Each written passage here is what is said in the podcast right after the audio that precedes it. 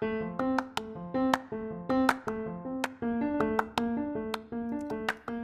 there, and welcome to your Pocket Sailing Instructor.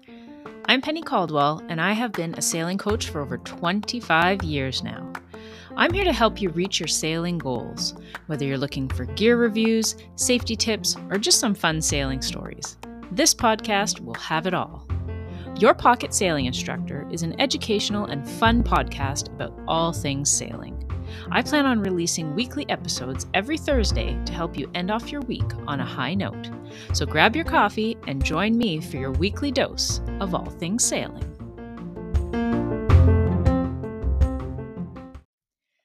Hope you're doing well. Welcome to another episode, Your Pocket Sailing Instructor. I'm Penny. I'm excited to have you join me today. I am sorry for the delay in finishing off this sail series. It seems like it's taking me forever. Probably feels just as long for you. Hopefully not. Um, but yeah, we're going to jump right into it. So we are into the final steps of um, our sail series here.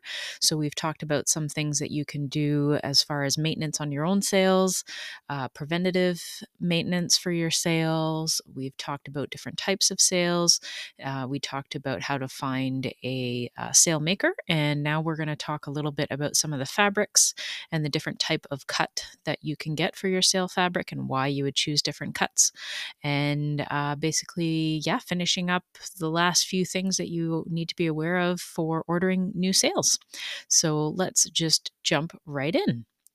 So, we're going to start off talking about different fabrics. Um, so, basically, sail fabrics they're designed to with, withstand harsh conditions in the sea strong winds uv exposure all that kind of stuff. So um, the fabric that is used inherently will have some sort of built-in protection but basically every time that you use your sail it will be degrading. The fabric will be stretching and will be kind of I don't want to say coming apart, but uh, the the fibers will be um, affected by the wind, UV, and all that kind of stuff. So, um, basically, a way to help reduce that. We talked about in one of our previous episodes uh, for your foresail if you have roller furling you will usually have a section of uv protectant uh, fabric that is sewn along the leech and the foot of the sail. So when you roll up the sail that uv fabric is basically wrapped around and protects the foresail from uh, the uv and the elements. And then as far as your mainsail same idea you will have it flaked on top of the boom and you will have some sort of sail cover, again, probably a heavier canvas type of fabric that is designed specifically to protect the sail while it is sitting on the boom um, so that you can extend the life of your sails. So I've recently replaced both sails for Spindrift. I've replaced the main as well as the foresail. I would say the mainsail was probably a good 15 to 20 years old. Um, and then the foresail really I replaced it because the ones that I have, uh, I have a jib and I also have a Genoa. The Genoa I find is way too big. It's a 180, um, a bit too much for the winds that we have out here in the mountains. And then the jib that I was using was super stretched out, really bagged out. I mean, that jib, it was actually originally a hanked on jib, and they had cut it down uh, to turn it into a sail for the furler. Uh, so it really was not cut very well. And also, it was, I would say, at least probably 20, 30 years old. So uh, really old sails. Uh, really happy with the new ones that I that I ordered. So, so when I was looking at ordering my new sails, uh, one of the first things I did was take a look at what type of sailing do I do. So really, for me, I do a lot of day sailing, weekend sailing. Uh, being a sailing school, I am constantly out teaching people. So uh, the type of fabric I chose to go with was Dacron. So Dacron is also known as polyester and it's one of the most common materials that you will find for sails. Typically, it's it's white, uh, relatively inexpensive, uh, durable, and they're basically the most popular type of sail for the recreational sailor. So that is most likely the type of fabric that you are looking for as well if you are a uh, a day sailor. Um, nylon fabric is used, it's known for its elasticity. So, our nylon sails tend to be our spinnakers. So, when you are looking for a new spinnaker, um, generally the material that you'll be using and the various colors and all that kind of stuff will be made out of nylon fabric. So for your mainsail and jibs, jib sail, your foresail, you will not want to be uh, getting nylon. um, the next type of sail that we will get into is for more of a performance type of sail. So you're getting into laminate sails, and basically, laminates are used um, because of the durability that they create. So basically, the sailcloth, the way that it is created, is um, it, it doesn't enable for as, as much stretch. So with the cruising sails, with our Dacron, we will have some stretch. But with the, the Kevlar, it's a high strength uh, synthetic fiber and it does not stretch as much. So um, this tends to be more of a high performance type of material that you would get for racing sails, for instance. Um, and it also, uh, because it has low stretch, uh, it will retain its shape a lot longer. So, like I mentioned at the beginning of the episode, as soon as you put up your sails and you start using your sails, every time you use them, there's they're basically stretching out a little bit each time. Uh, more so with your uh, Dacron sail than with the Kevlar sails, but every time you're going to use it, it's going to degrade. So that's something to think about. If you are someone who is doing a lot of sailing, a lot of long distance sailing, um, you know, if you're going to be offshore a lot or you know doing anything like that you might want to take a look at a higher um, fabric, which in this case would potentially be a uh, laminate sail. So, after that, uh, there are some other types like carbon fiber. Again, that's used for high performance, uh, extremely expensive, uh, but really good in uh, high winds, especially. Uh, they really, really hold their shape. It's a very tight fabric. So, um, definitely using some sort of carbon fiber if you're boating in an area where you are out uh, doing perhaps longer passages and you are experiencing higher winds, it might be worthwhile for you to look into a carbon fiber sail if you can afford it. And uh, because specifically they do offer really excellent sail shape and performance in higher winds too. So, something to keep in mind there. Uh, mylar is a type of polyester, but um, again, if you're going to be most um, sail manufacturers will just use the Dacron because uh, it's the most popular one. But Mylar is another type of um, uh, polyester fabric, basically that you can use as well for again for cruising cruising sails. Um, yeah, and just kind of day sailing. All right, so we have talked about our sail fabric. So now let's chat a little bit about the construction of the sail itself. So you will have a couple of options here, depending on the type of sailing that you're doing um, and kind of how much you want to invest in your sails, how long you want them to last, the type of performance you want to get out of them. Um, so, your sail manufacturer will ask you a little bit about um, some of the things you would like to add to your sail. So, I talked about this in one of the previous episodes. We talked about, you know, battens and batten pockets, the difference between a full batten, partial batten. Uh, we talked about, let's see, reinforcing of the head, the tack, and the clew.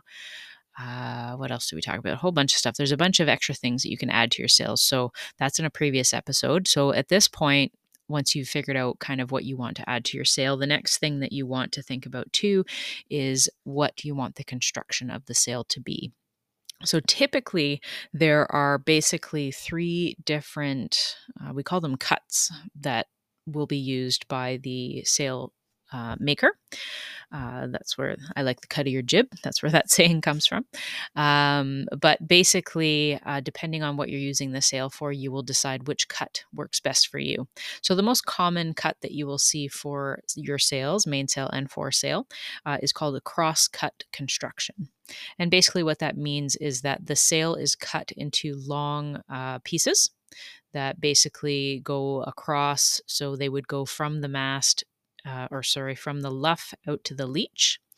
Uh, and then those panels are sewn together with uh, supporting stitching, they overlap and all that kind of stuff so that they're um, basically laminated together, nice and sturdy, but they are just the seams run basically from the luff to the leech. Usually there's a little bit of an upward angle to it, but depends on the sail maker.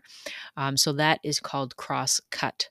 Now, the um, issues that people bring up with cross cut like I mentioned, your sail will be stretching out every time that you use it, and uh, the the main part of the fabric itself will potentially stretch out faster than uh, where some of the um, panels have been stitched together. So you will have une- uneven, I guess you could say. I don't want to say uneven though. It's not really. So it when the sail starts to stretch out to a point where you can no longer trim it uh, efficiently, um, you'll notice it. It's more noticeable on a cross cut sail if that makes sense. So basically, you have a bunch of panels stacked one above the other, and they're all stitched together. And then as you're using the sail, kind of the fabric in between all of your stitching is kind of starting to stretch out a little bit. So hopefully that makes sense.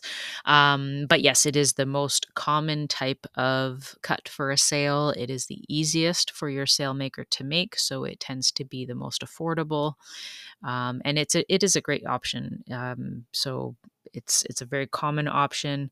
a lot of people that are doing day cruising and weekend cruising and you know maybe beer can races that kind of thing will definitely use a cross cut construction so very uh, common.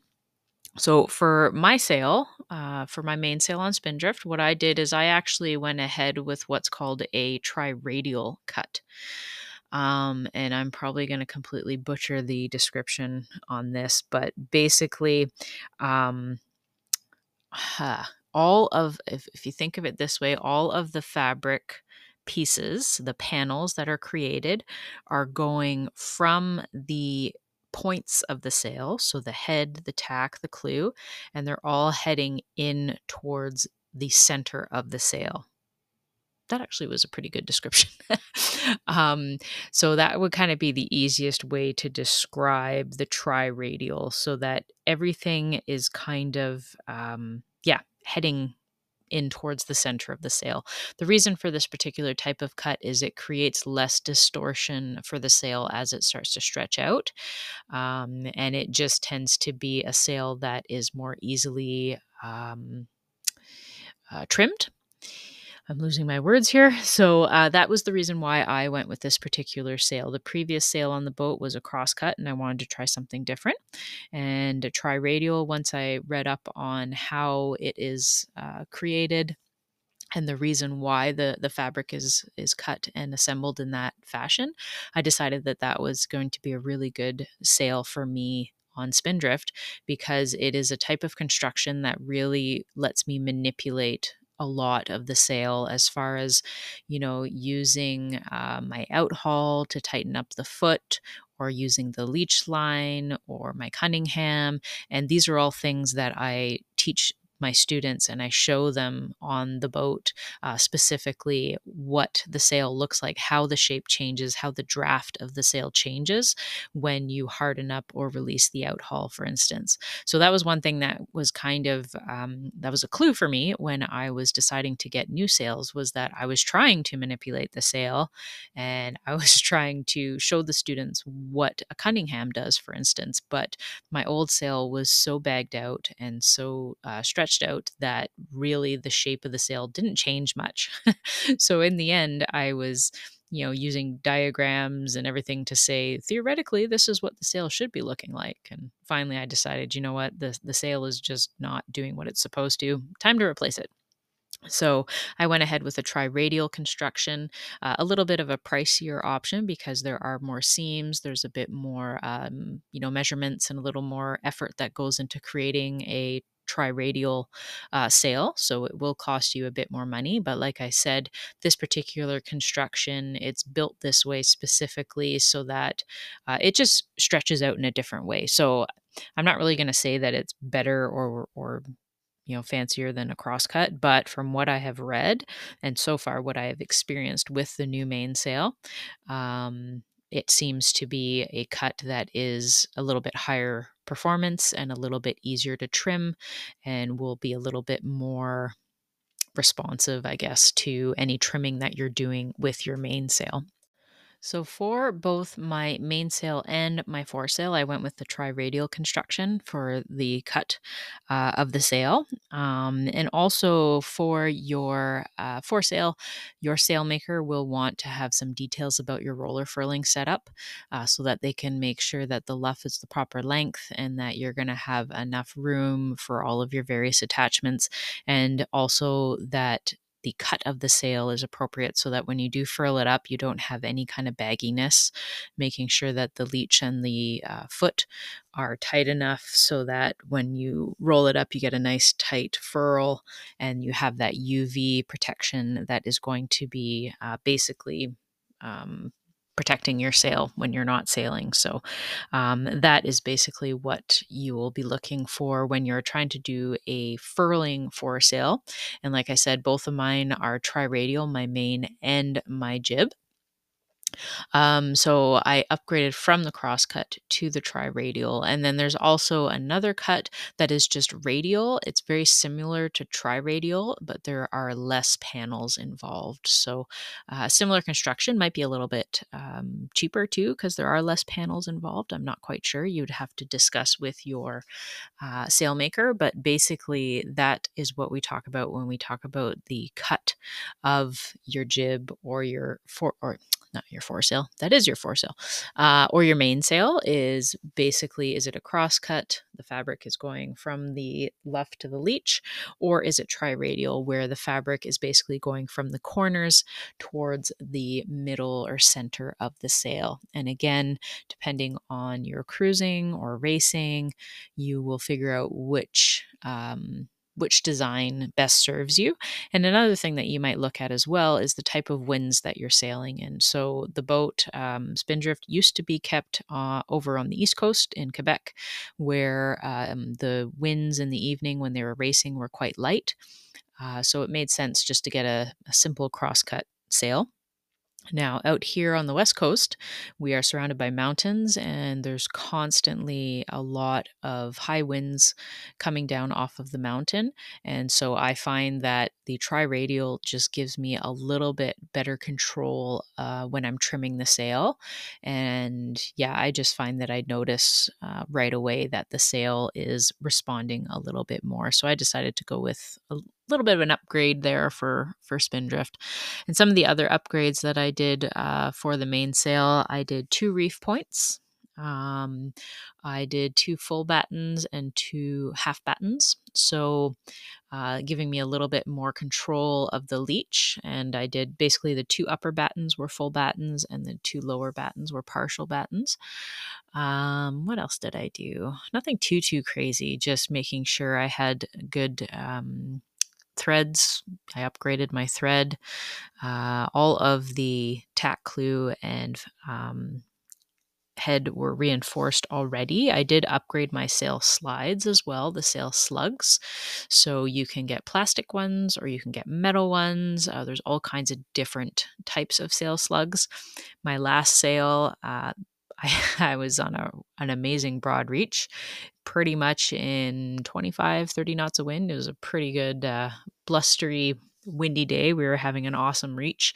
And unfortunately, about half of my slugs decided to die at the same time. So the, the whole luff of the sail kind of blew out.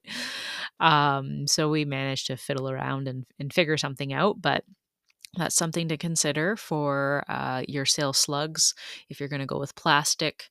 Um, definitely have some extras on board that, so that you can uh, replace uh, because they were all installed at the same time. They will start to fail around the same time. So, making sure you have some extras. A lot of sail makers, wherever uh, the batten reaches the luff, uh, they will have some sort of usually metal slug that they will use because it is a little bit um, hardier.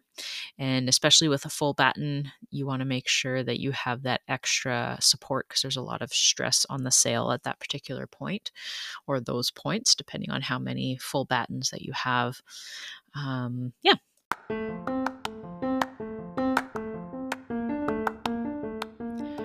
Right, so I'm going to wrap up this episode here. Um, just wanted to touch base on the types of fabrics and the types of cuts that you might be looking at when you are purchasing new sails. Hopefully, that helped give you a little bit of an idea of um, what some of the different languages and some of the different expectations of what you might be looking for out of your sail. So, just you can have a little bit more of an educated conversation with your sail maker. A lot of sail makers, though, will, or they should, in my opinion, um, ask you kind of what are you hoping to do with your boat? Or what do you do currently with your boat?